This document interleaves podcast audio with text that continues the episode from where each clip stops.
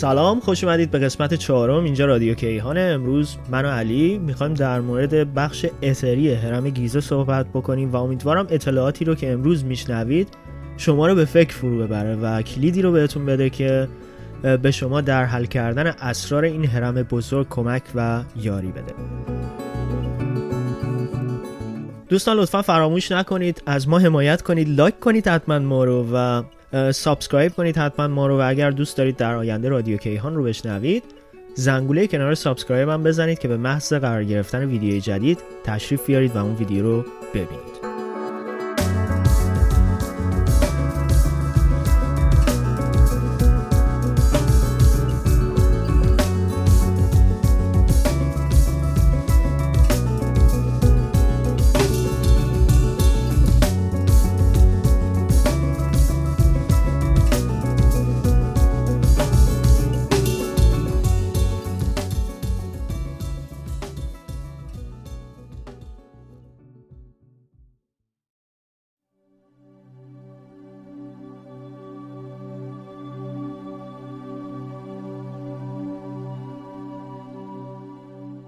در دهم نوامبر 1993 از شبکه NBC برای سی میلیون از مردم ایالات متحده آمریکا مستندی به نام اسرار ابوالهول پخش شد. این مستند برنده جایزه ایمی آوارد شد که در اون مستند نتایج تحقیقات زمینشناسی و لرزشناسی که در اطراف فلات جیزه در سالهای 1991 تا 1993 انجام شده بود رو منتشر کرد. این تحقیقات توسط تیمی از مصرشناسان به سرپرستی آقای جان آنتونی وست انجام شده بود که تماشاگرانی که اون مستند رو دیده بودن شگفت زده شده بودن. اگه تو گوگل search کنید می‌بینید که ابوالهول 4500 سال قدمت داره. ولی با توجه به شواهد زمین شناسی در واقع ابوالهول بیش از ده هزار سال قدمت داره. و این برمیگرده به خیلی قبلتر از شکلگیری تمدن مصر. نکته خیلی مهمی که در نتایج تحقیقات به چشم می‌خورد این بود که بررسی های لرزنگاری نشون داده که فضای وسیع از تونل ها، مجراها و اتاقهای ناشناخته در زیر ابوالهول وجود داره. کسایی که مستند رو دیدن و مورخانی که در سراسر جهان داشتن این مستند رو بررسی می‌کردن کاملا تعجب کرده بودن که این چه معنی می‌تونه داشته باشه. چه اسراری می‌تونه در اعماق زیرزمین های این سازه ها پنهان شده باشه. آقای رابرت شوخ استاد علوم طبیعی به این اعتقاد داره که این اهرام به مرور زمان بازسازی می شدن و در سلسله های حکومتی مختلف این اهرام رو تعمیر می‌کردن و دوباره مورد استفاده قرار می‌دادن. آقای رابرت شوخ میگه که وقتی به هرم بزرگ و هرم دوم و هرم سوم نگاه می‌کنیم می‌بینیم که هرم بزرگ قدیمی تر از دو هرم دیگه است و هرم دوم از هرم سوم هم قدیمی تره تو این تحقیقاتی که در رابطه با قدمت اهرام داشتن به این نتیجه رسیدن که جایی که هرم گیزه بنا شده منابع محلی به اون قسمت می‌گفتن تپه مقدس. و چیزی که بیشتر باستانشناسا رو اون اتفاق نظر دارن اینه که اهرام حدود 2500 الا 2600 سال قبل از میلاد مسیح ساخته شدن. اما تحلیلی که آقای رابرت شوخ می‌کنه در رابطه با این مسئله به این نتیجه می‌رسه که گذرگاه های زیرزمینی که هرم ها بر روی اونها بنا شدن قدمت بیشتری دارن و اونها base و structure هرم ها هستن. احتمال داره از زمانی که اون base و foundation ش انجام شده تا زمانی که احداث بشه خیلی طول بکشه و محفظه های زیرین هرم این رو نشون میده که قدمت بیشتری از خود سازه دارن. در هرم بزرگ یک محفظه به نام کوینز چمبر وجود داره به معنای محفظه یا اتاق ملکه که در این محفظه یک شفت 8 در 8 اینچی وجود داره.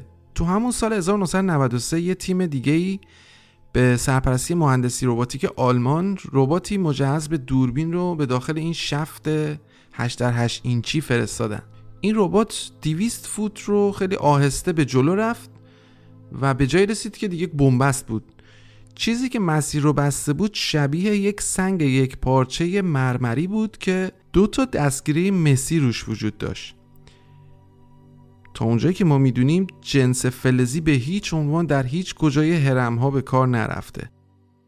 تیم آلمانی سوال براشون پیش اومده بود که این دوتا قطعه ای که روی درب وجود داره آیا دستگیره درن یا اینکه یه نوع قفلن یا کلیدن یا کلا اصلا یه چیز دیگه اینکه چه چیزی پشت اون درب قرار داره یک سوال خیلی بزرگیه که دولت مصر تو همین زمان اومد اعلام کرد که این یک فریبه و دربی وجود نداره و به هیچ عنوان این حرفا رو باور نکنید. همون لحظه اومدن جلوی تحقیقات تیم آلمانی و گروه آقای برینک رو گرفتن.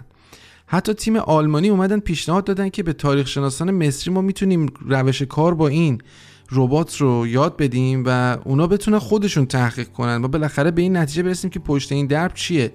اما باز هم دولت مصر کاملا مخالفت کرد نسبت به این مسئله. رئیس مؤسسه باستانشناسی آلمان در قاهره آقای دکتر راینر شتادلمان به طرز عجیبی اومد کنار مقامات مصری ایستاد و تاکید کرد که این درب نیست و چیزی پشت اون درب وجود نداره. تو همون سال دکتر زاهی هاواس بازرس ارشد باستانشناسی مصر بعد از پخش مستند رمز و راز ابوالهول آقای جان آنتونی وست و گروهش رو کاملا از منطقه اخراج کرد و مجوز تحقیقات رو ازشون گرفت.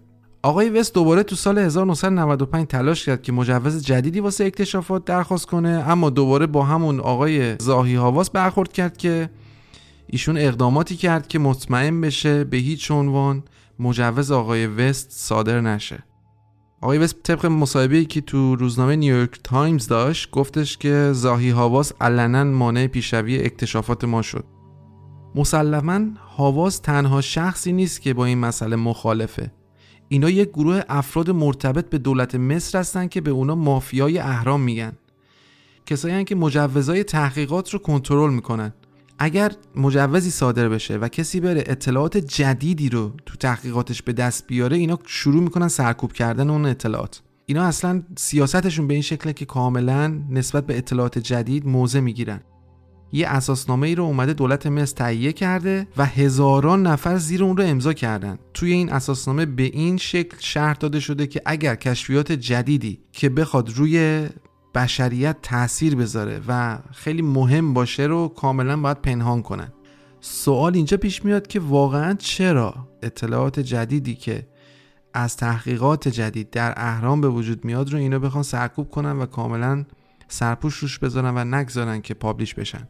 چرا مقامات مصری مانع از انجام تحقیقات در مورد شگفتی های این اهرام و سازه ها میشن؟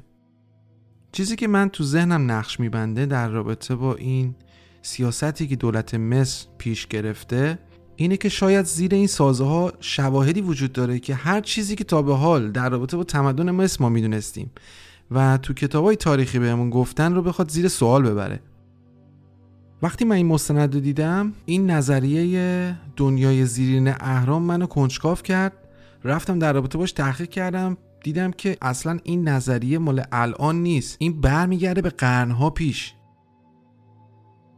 سوابق ثبت شده در سال 1817 نشون میده که مشاور کل انگلیس در مصر سر هنری سالت به همراه کاوشگر بیپروای ایتالیایی جیوانی کاویلیا مقبره بزرگی رو در غرب هرم بزرگ کشف کردند. این مقبره در انتهاش یک ورودی داشت که به سمت پیچ و خمها و گذرگاه های زیرزمینی باز می‌شد.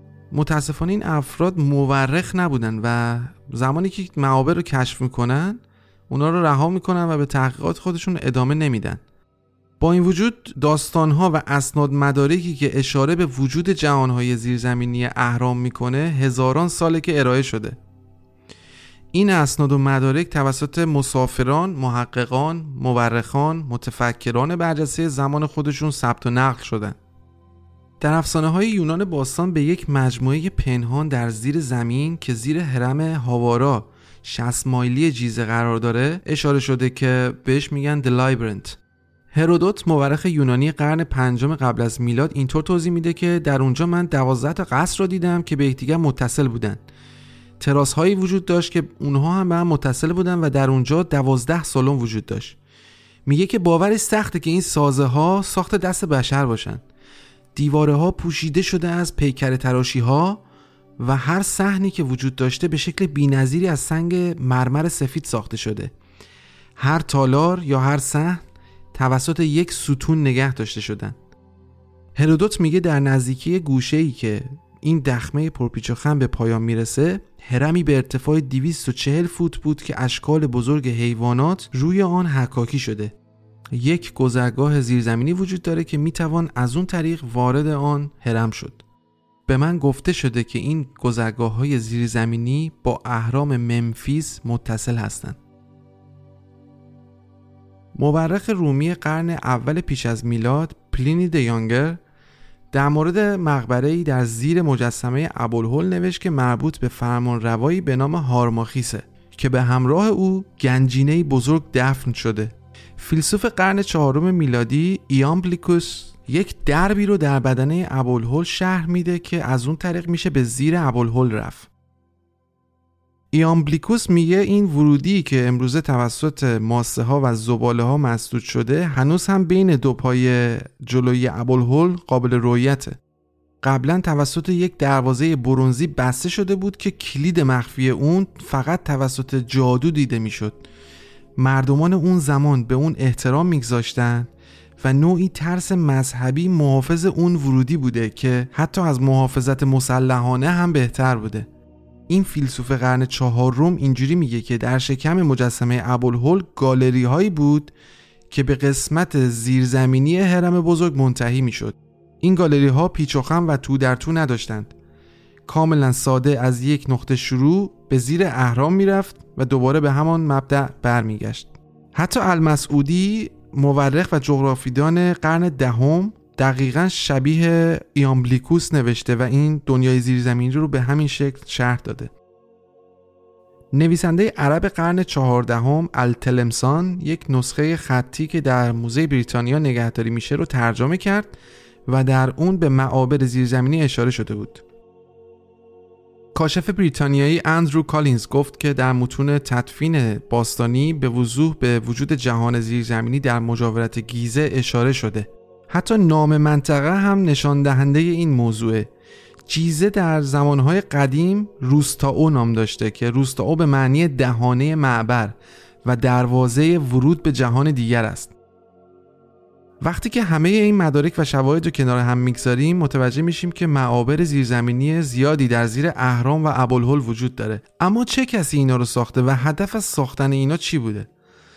در دهه 1930 روانشناس مشهور آمریکایی ادگار کیسی معروف به پیامبر خفته ادعایی عجیب کرد.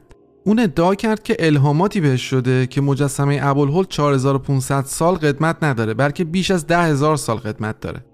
به علاوه در زیر اون تالاری به نام Hall of Records وجود داره که حاوی دانش و حکمت باستانیه که تاریخ واقعی بشر در اون ذخیره شده.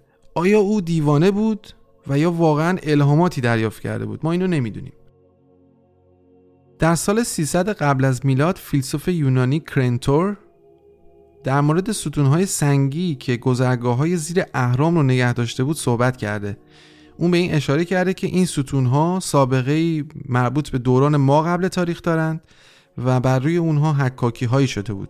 حتی در قرن چهارم میلادی مورخ رومی آمیانوس مارسلینوس معتقد بود که دانش باستانی بر روی دیواره های گذرگاه های زیرزمینی اهرام حک شده و این به منظور حفظ این دانش از تخریب سیل عظیم حکاکی شده. المسعودی در قرن دهم توضیح میده که حکمت و دستاوردهای هنرها و علوم مختلف در اعماق اهرام پنهان شده. به این دلیل که آیندگان بتونن از این دانش بهره ببرن. به قول المسعودی که میگه من چیزهایی رو دیدم که کسی نمی‌تواند آنها رو توصیف کند و هنگام دیدن آن مجراها به هوش خود شک کردم. در دهه 1400 میلادی کریستیان روزنکروز بنیانگذار قوانین روزی کروزینس از اتاق مخفی و پنهان زیر فلات جیزه می نویسه که در اونجا پر از کتاب که حاوی اطلاعات باستانیه. سوال اینجاست که اگر چنین انباری از دانش وجود داره و یا حتی امکان داره که وجود داشته باشه چرا با این وجود مقامات مصری اونقدر اصرار دارن که اینا رو مخفی کنن؟ چرا اکتشافات و تحقیقاتی که به صورت سریالی انجام میشن منحل میشن؟ احتمالا چیزهایی در زیر اهرام وجود داره که اثبات می‌کنه این سازه های هرمی توسط مصریان ساخته نشده و یا حتی مواردی شگفت انگیزتر که باعث میشه تاریخ بشری رو مورد سوال قرار بده. در سال 2003 یک باستانشناس از مؤسسه مردم شناسی و تاریخ مکزیک به نام سرجیو گومز چاوز در منطقه باستانی تئوتیوکان در حال تحقیق بر روی آسیب های ناشی از بارندگی بر روی فدر سرپنت پرامیت بود که در پای هرم گلولای ناشی از سیل یک چاله به عرض سه فوت رو باز کرد. این باستانشناس با تناب درون اون چاه رفت و در دالانها و زیرگذرهای زیر اون هرم به یک گنج گرانبهایی دست پیدا کرد. در انتهای یکی از اون راهروهای زیرزمینی مقدار بسیار زیادی از جیوه مایع پیدا کرد.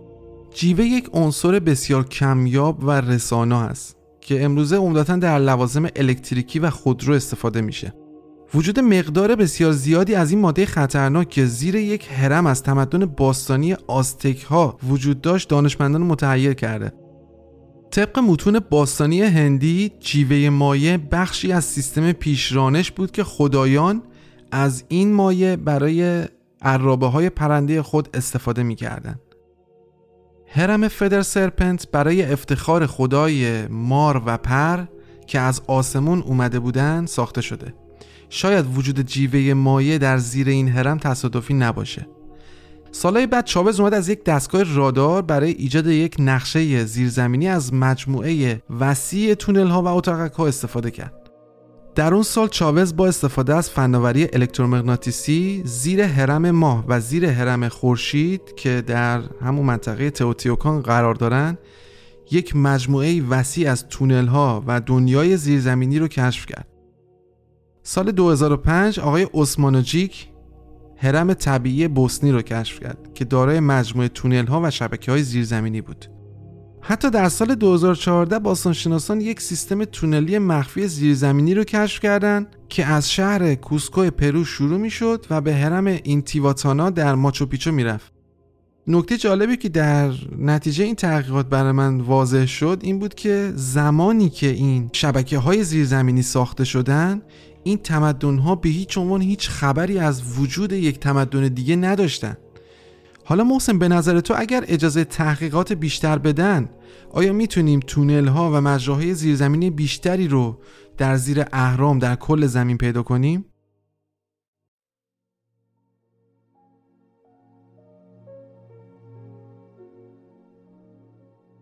چه سوال خوبی رو پرسیدی؟ علی من فکر می‌کنم جواب شخص خودم به این سوال اجازه دادن برای پیشرفت تحقیقات باشه و فکر می‌کنم این سوال رو باید از خود آقای راینر سالمن و خود آقای هاواس بپرسیم چون این دو شخص کسانی هستن که اگر امضاهاشون بر روی اون برگه مجوز نباشه به هیچ عنوان محققان اجازه تحقیقات پیدا نخواهند کرد. و همین آقای هاواس بود که همونطور که خود جلوتر گفتی تیم آقای جاناتونی وست رو کلا کنار گذاشت. دلیلش هم این بود که ایشون از لحاظ فیزیکی توانایی انجام دادن این تحقیقات رو ندارن نه خودشون و نه تیمشون و کلا این تحقیقات به کنار گذاشته شد.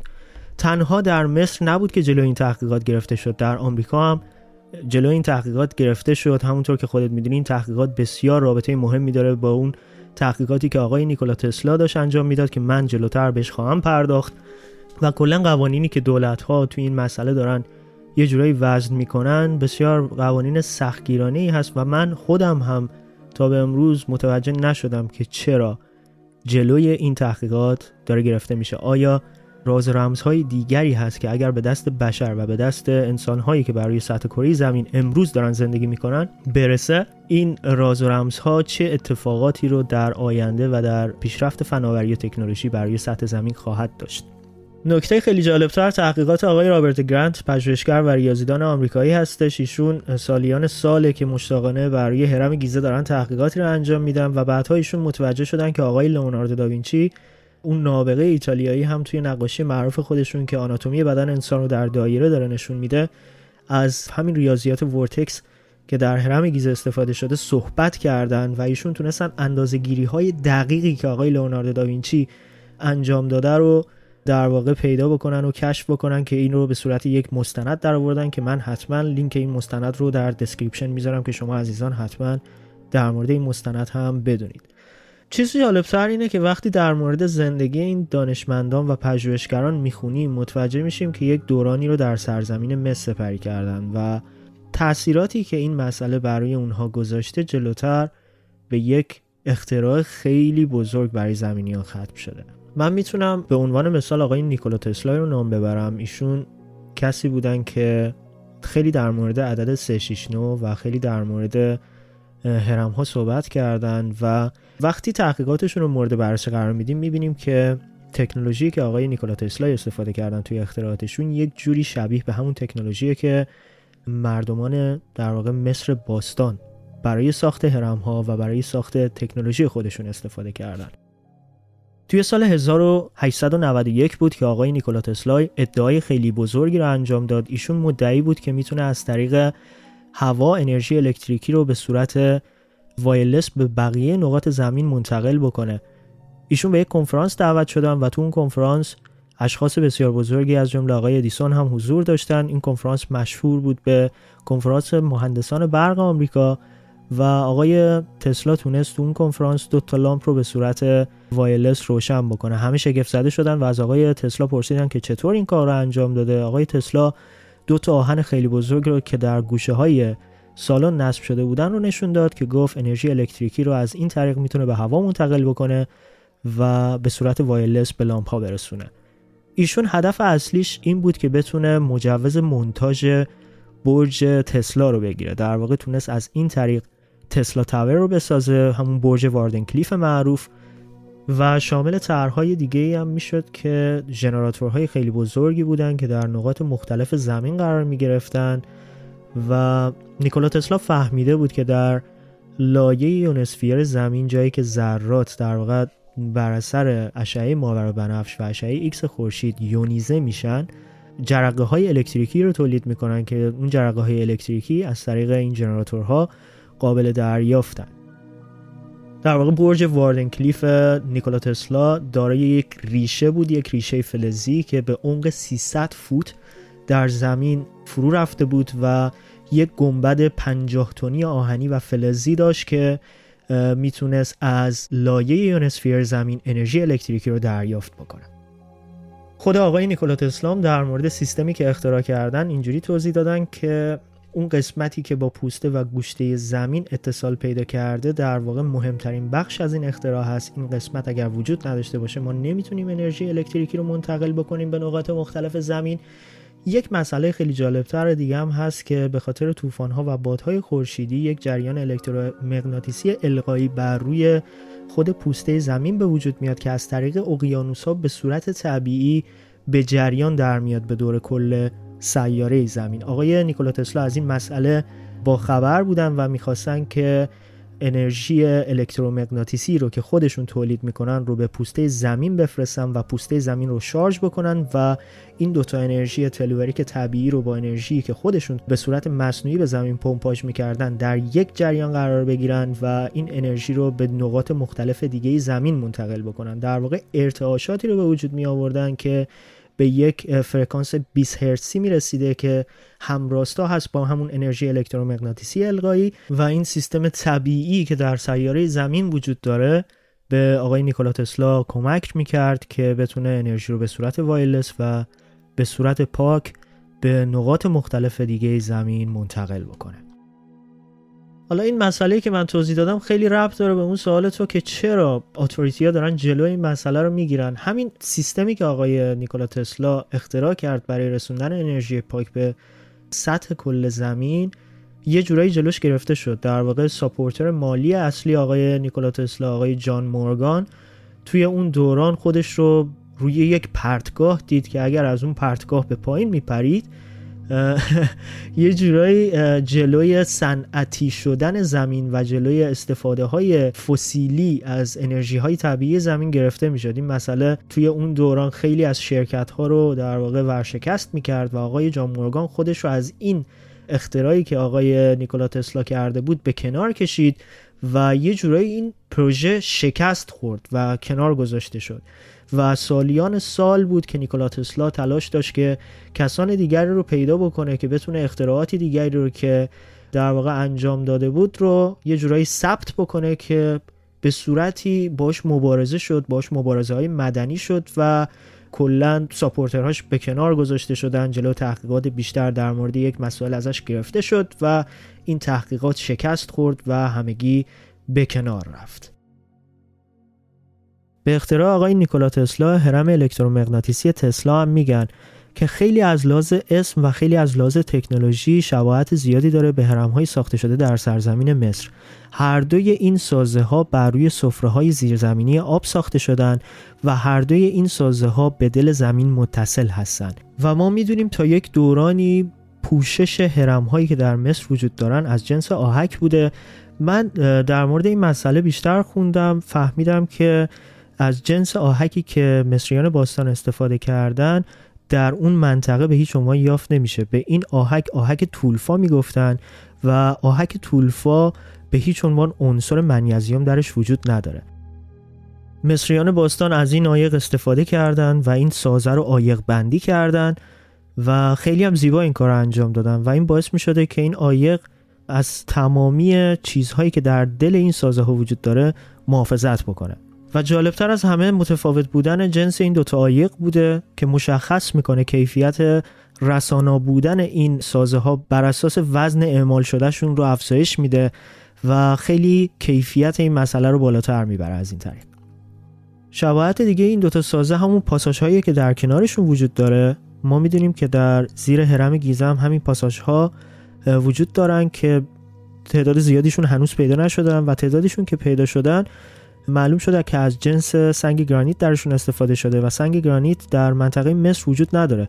از شهری اینو در واقع مصریان باستان وارد می‌کردن که 500 مایلی اون منطقه بوده که اسم شهرم آسوان هست که از طریق کشتی ها این سنگ رو به اون منطقه وارد می‌کردن. خود اون گرانیت هم دارای مقدار کمی مواد رادیواکتیویه و مقدار زیادی کریستال کوارت که این همون رسانه پیزو الکتریک هست. رسانه پیزو الکتریک مثلا شما می‌تونید به ساعت موچیایی فکر کنید که وقتی تکونش می‌دید باتری شارژ میشه. این از همون رسانه پیزو الکتریک درش استفاده شده که مقدار زیادی کریستال کوارتز در درون اون باتری وجود داره. خود جنس این گرانیت هوای دور اطراف خودش رو یونیزه می‌کنه و هدایت الکتریکی رو خیلی افزایش میده. شباهت این دوتا تکنولوژی و این دوتا تحقیق با هم دیگه این سوال رو برام به وجود میاره که چرا این مواد غیر معمولی سالیان سال پیش توسط مصریان در دل این chamber ها استفاده شدن و غیر از این بود که اینا یک power plant بودن و یک در واقع source ایجاد انرژی بودن که در دل خودشون انرژی الکترومغناطیسی رو دریافت می‌کردن و از طریق آب اون رو به نقاط دیگری منتقل می‌کردن و حتی از آب هیدروژن تولید می‌کردن و در نقاط این هیدروژن رو یک جوری ذخیره می‌کردن و این انرژی الکتریکی رو ذخیره می‌کردن. حالا نکته جالبتر این بود که دو سال پیش یک گروه محقق بین المللی توی مجله فیزیک کاربردی مقاله ای رو در مورد یک تحقیق منتشر کردن که توی اون تحقیقات نشون میده که استراکچر هرم گیزه و بقیه هرم هایی که در کنار هرم گیزه وجود دارن انرژی الکترومغناطیسی که در اتمسفر زمین هست رو دریافت می‌کنن و این انرژی رو متمرکز می‌کنن به روی تونل های زیرزمینی که در زیر این سازه ها وجود داره و حتی به مرکز خودشون.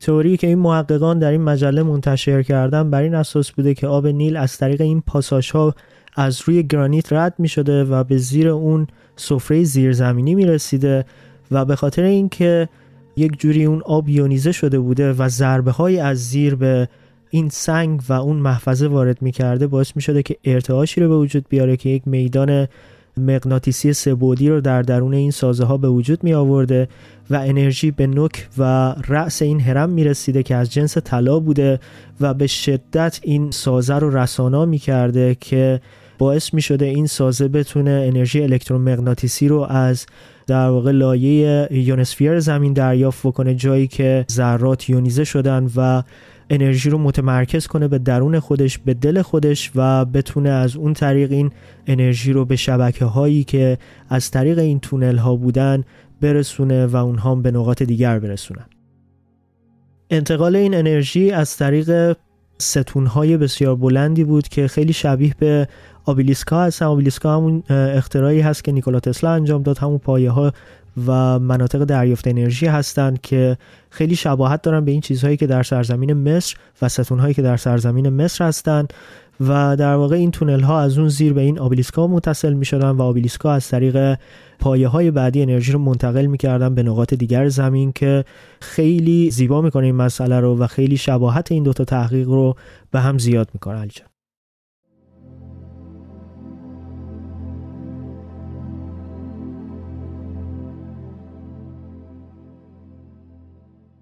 محسن در رابطه با رسانه پیزو الکتریک گفتی یاد باتری های مرموزی که در بغداد عراق کشف شد افتادم. کوزه های سفالی بودن که قدمت 2200 ساله داشتن و اینها به عنوان قدیمی ترین باتری های الکتریکی شناخته شدن. حتی در حکاکی ها و سنگ نوشته های مصری لامپ های عظیم و جسه ای رو می‌بینیم که خیلی شبیه چیزایی که در معبد دنجارا کشف شدن. ایاملیکوس تجربه در تونل ها و اتاقهای زیرزمینی زیر جیزه داشته که اون رو اینطور شرح میده. ما به یک محفظه وارد شدیم و وقتی وارد شدیم یک لوله نوری را دیدیم که به صورت خودکار روشن شد. این لوله نوری به بزرگی دست یک انسان بود و به صورت عمودی در گوشه قرار داده شده بود.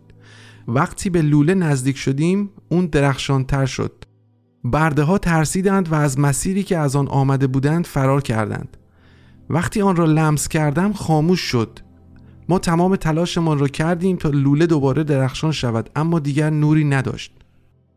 خب ما تا الان به این نتیجه رسیدیم که اهرام نیروگاه هایی بودن که در تمدن های باستان ازشون استفاده می شده و به مرور زمان با توجه به سیل عظیمی که اومد خاموش شدند و دستورالعمل فعالسازی اونها از بین رفت. اما تا به امروز قوی ترین اسنادی که ما می‌تونیم داشته باشیم نسبت به کارایی این اهرام خود سنگ نوشته ها و حکاکی های داخل هرم ها هستش. این سنگ نوشته ها مجموعه ای از ادبیات باستانه که متعلق به کتاب معروف مردگان مصر باستانه. غیر از اینکه این اهرام نیروگاه بودن و ازشون به عنوان انبار قلات استفاده می شده و خیلی از کارایی های دیگه ای که داشتن یکی از کاراییاشون این بوده که می‌تونستن در اون روح رو از بدنی به بدن دیگه انتقال بدن محسن میشه برام توضیح بدی که انتقال روح رو چگونه در اهرام انجام می‌دادن؟ آقای آنتون پارکس نویسنده و محقق فرانسوی در مورد این سوال تو علی تحقیقاتی رو کرده و ایشون اعتقاد داره که از ساختمان هرم ها برای انتقال روح استفاده کردن آقای آنتون پارکس توی تحقیقات خودش که برای دیوار نوشته های معبد عبیدوز بوده کاملا به این مسئله اعتقاد داره که مصریان باستان به دنبال روح گم شده خدای انکی میگشتن و می‌خواستن از این طریق روح انکی رو به بدن هورس انتقال بدن. سومریان باستان به معبد ابیدوز معبد آبی می‌گفتن. در واقع این برمیگرده به ده هزار سال پیش طبق تحقیقات که سطح آب رود نیل بالا می اومده و شواهدی هم در مورد این مسئله وجود داره که صدف های دریایی اونجا پیدا کردن که برمیگرده به زمانی که آب در اون منطقه وجود داشته. در واقع انکی و انلیل با همدیگه دشمن بودن اینا برادر بودن با همدیگه و پدرشون خدای آنوناکی خدای آنو بوده که از سیاره نیبیرو برای سطح زمین اومدن و توی جنگ بین انلیل و انکی انلیل انکی رو از بین می‌بره و در منطقه هایپتول کم باستان این جنگ بین این دو برادر اتفاق میفته که بعدها مصریان در اونجا معبد ابیدوز رو می‌سازن.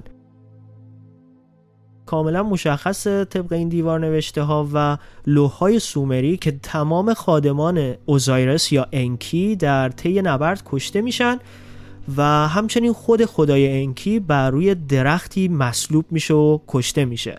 خب در ادبیات سومری و بین النهرین اینجور اومده که یک الههی به اسم آیسیس وجود داشته که همسر انکی بوده و پسر این دو به اسم هورس.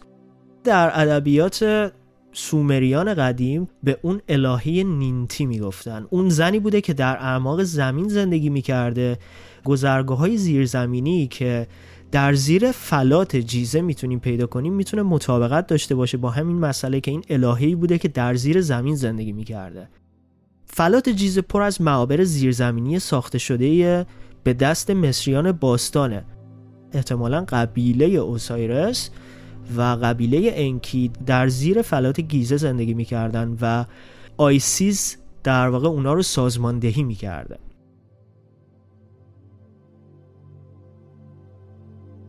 جلوتر در ترجمه این لوحای سومری و دیوار نگاشته های معبد ابیدوس به آیسس اشاره میشه که مراسم احیای روح اوسایرس به بدن هوروس رو داشته سازماندهی می‌کرده.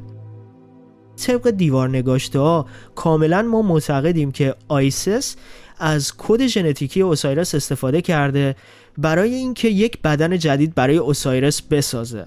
در واقع آیسس می‌خواسته از طریق هرم ها روح گم شده اوسایرس رو به بدن جدید هوروس بیاره و تولدی دوباره به اوسایرس بده.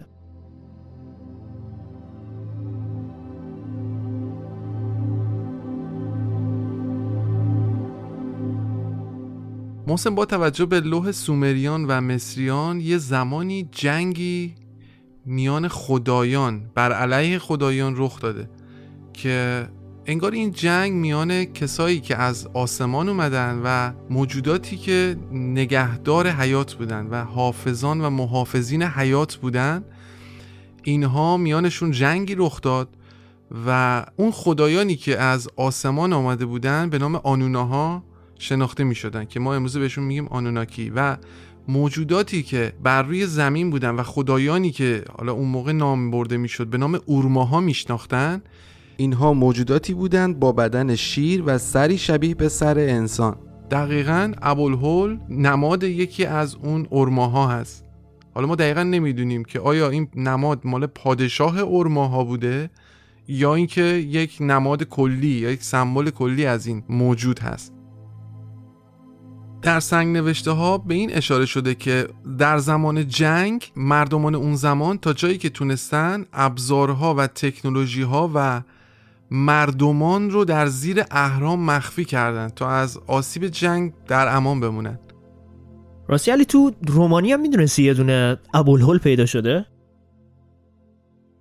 آره محسن بهش میگن Carpathian Sphinx این یک تخت سنگ بزرگی که در کوهستان بوچجی در ارتفاعات 2260 متری قرار گرفته. آقای رابرت شوخ هم در رابطه با این Sphinx خیلی تحقیقات کردش و کل اون منطقه رو از دیدگاه زمین شناسی و باستان شناسی مورد بررسی قرار داد. چیزی که ما می‌بینیم یک بدن خوابیده مثل سفینکس مصر هست ولی با سر شبیه به سر یک ناندرتال. در اطراف اون محیط هم شواهدی از زندگی ناندرتال ها بین 50 هزار سال پیش تا 100 هزار سال پیش پیدا شده. نکته جالب توجه این ابوالهول اینه که در ارتفاعات پایینتر دقیقا زیر همون صخره قاری پیدا شده که مردمان محلی به این اعتقاد دارن که در انتهای این قار یک مسیر سه شاخه به وجود میاد و به سه قار دیگه تقسیم میشه که قابل دسترسی نیست. آقای رابرت شخ به این اعتقاد داره که ناندرتال ها بیشتر از ما هوموسپین ها با طبیعت همراستا بودند و ارتباط عمیقتری رو با طبیعت برقرار می‌کردن. به همین دلیل شاید وقتی اونها این سنگ رو دیدند برای اونها جلوه از خداوند بوده و اونها به درون اون قار زیر ابوالهول رومانی می‌رفتند و در اونجا مراسم معنوی رو برگزار می‌کردند. حالا چیزی که مردمان بومی اون منطقه در مورد این سه تا تونل میگن میگن که یکی از این تونل ها به مرکز زمین میره یکی از این تونل ها به سمت تبت میره و یکی از این تونل ها به سمت گیزه میره. آقای آنتون پارکس وجود این تونل ها رو که به تبت و گیزا و به سوی هسته زمین میره تایید می‌کنه. آقای آنتون پارکس با رجوع به سنگ نوشته های سومریان و مصریان میگه که در ترجمه لوح A0 4153 سومری به این اشاره شده که آنوناها به زمین اومدند و به خاطر جنگ سختی که در زمین رخ داده بود در زمین گرفتار شدن و نتونستن از زمین به بیرون برن. تو هر دوی لوهای سومری و مصری صحبت از جنگ خدایان بر علیه خدایان دیگه میشه. خدای اورما که وظیفه حیات بر روی زمین رو داشت بر علیه آنوناها می جنگید اورما در زبان سومری به جنگجوی اعظم شناخته میشه. اورماها در محفظه های خیلی بزرگ زیر زمین زندگی می‌کردن و زمانی که آنوناها به زمین اومدن اونجا رو ترک کردن. چرا که آنوناها اون منطقه رو به اوسایرون تحویل دادن. در نوشته های ادفو شماره 32 93 C به این اشاره شده که یک جنگی بر علیه ست انجام میشه زمانی که خود ست لشکرکشی کرده بود و به سمت آتلانتیس رفته بود که برای دومین بار می‌خواست به آتلانتیس حمله کنه. تو همین زمان جنگی رخ میده در غیبت اون میان موجوداتی با سر شیر که از اهرام در برابر اوسایرس دفاع می‌کردن. اگر موجوداتی که حالا خودت گفتی این اورماها این منطقه ها رو اونجا حفر کردن و این تونل ها رو به وجود آوردن هدفشون از ساخت این تونل ها چی بوده؟ نظر آقای آنتون پارکس در این مورد اینه که می‌خواستن از مردمان و تمدنهای اون زمان در مقابل آنونه ها محافظت کنن و هدفشون این بود که تا جایی که میشه ابزارها و تکنولوژی و مردمانی که دارن رو از دید آنونه ها پنهان کنن. یک نقاشی هست به نام مراسم تدفین مصری ها و در این نقاشی به هفت طبقه زیرین هرم اشاره شده.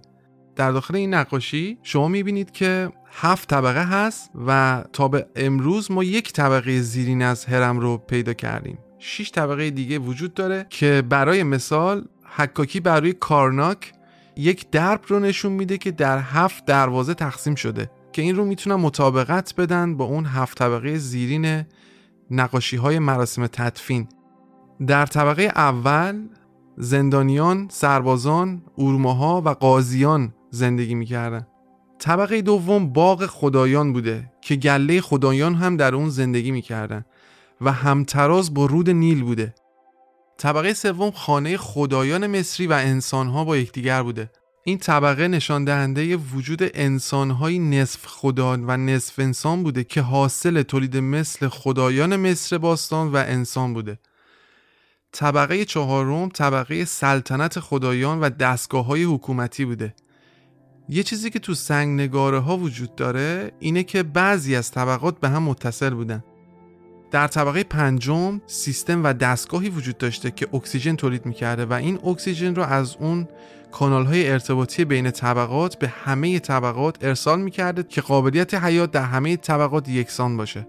این تکنولوژی یک اتمسفری درست می‌کرده که هوا تولید می‌کرده و طبقه ششم وسایل نقلیه خدایان نگهداری می‌شده و در طبقه هفتم که کوچکتر از همه طبقاته دستگاه تولید انرژی در اونجا نگهداری میشه و همه انرژی مورد نیاز تمام طبقات رو در اونجا تولید و منتقل می‌کردن. محسن جالبه که این دستگاهه خیلی شبیه تسلا تاور خودمونه. چیزی که تو همین سنگ نگاره مراسم تدفین هست تو طبقه هفتم اون دستگاه تولید انرژی یک حالت بادامکه و بالای بادامکه چند تا حلقه هست. چیزی که برای من جالبه حتی اگر این واقعی هم نباشه اینکه انسانهای گذشته به این فکر می‌کردن که می‌تونن هفت طبقه در زیر زمین درست کنن و هر کدوم از این طبقات بتونن کارایی خودشون رو داشته باشن و حتی فکر اینو کرده بودن که اکسیژن نیازه برای طبقات زیرین زمین. چون ما هرچی به سمت پایین به عمق زمین میریم تنفس مشکل تر میشه.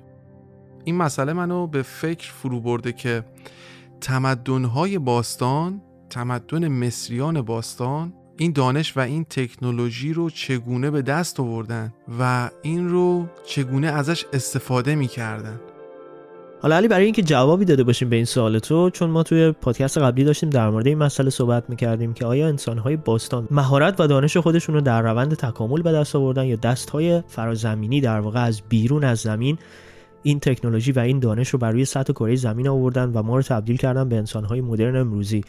فکر می‌کنم توی اون اپیزود جواب سوالی که تو الان پرسیدی رو خیلی راحت بشه پیدا کرد. حالا طبق اون پادکست می‌تونیم بگیم که نمنیرها و سوفیرها اولین کسانی بودن که دانه های دانش و دی ای رو در وجود انسانهای باستان گذاشتن و اطلاعات جهانهای دیگر و همینطور اطلاعاتی که در مورد کل زمین رو به دست آورده بودن رو در دی ای انسان قرار دادن که انسانها به انسانهای مدرن امروزی تبدیل بشن. و همینطور سری تکاملشون با سر تکامل زمین همسو و همجهت بشه که بتونن به انسانهای مدرن امروزی تبدیل بشن.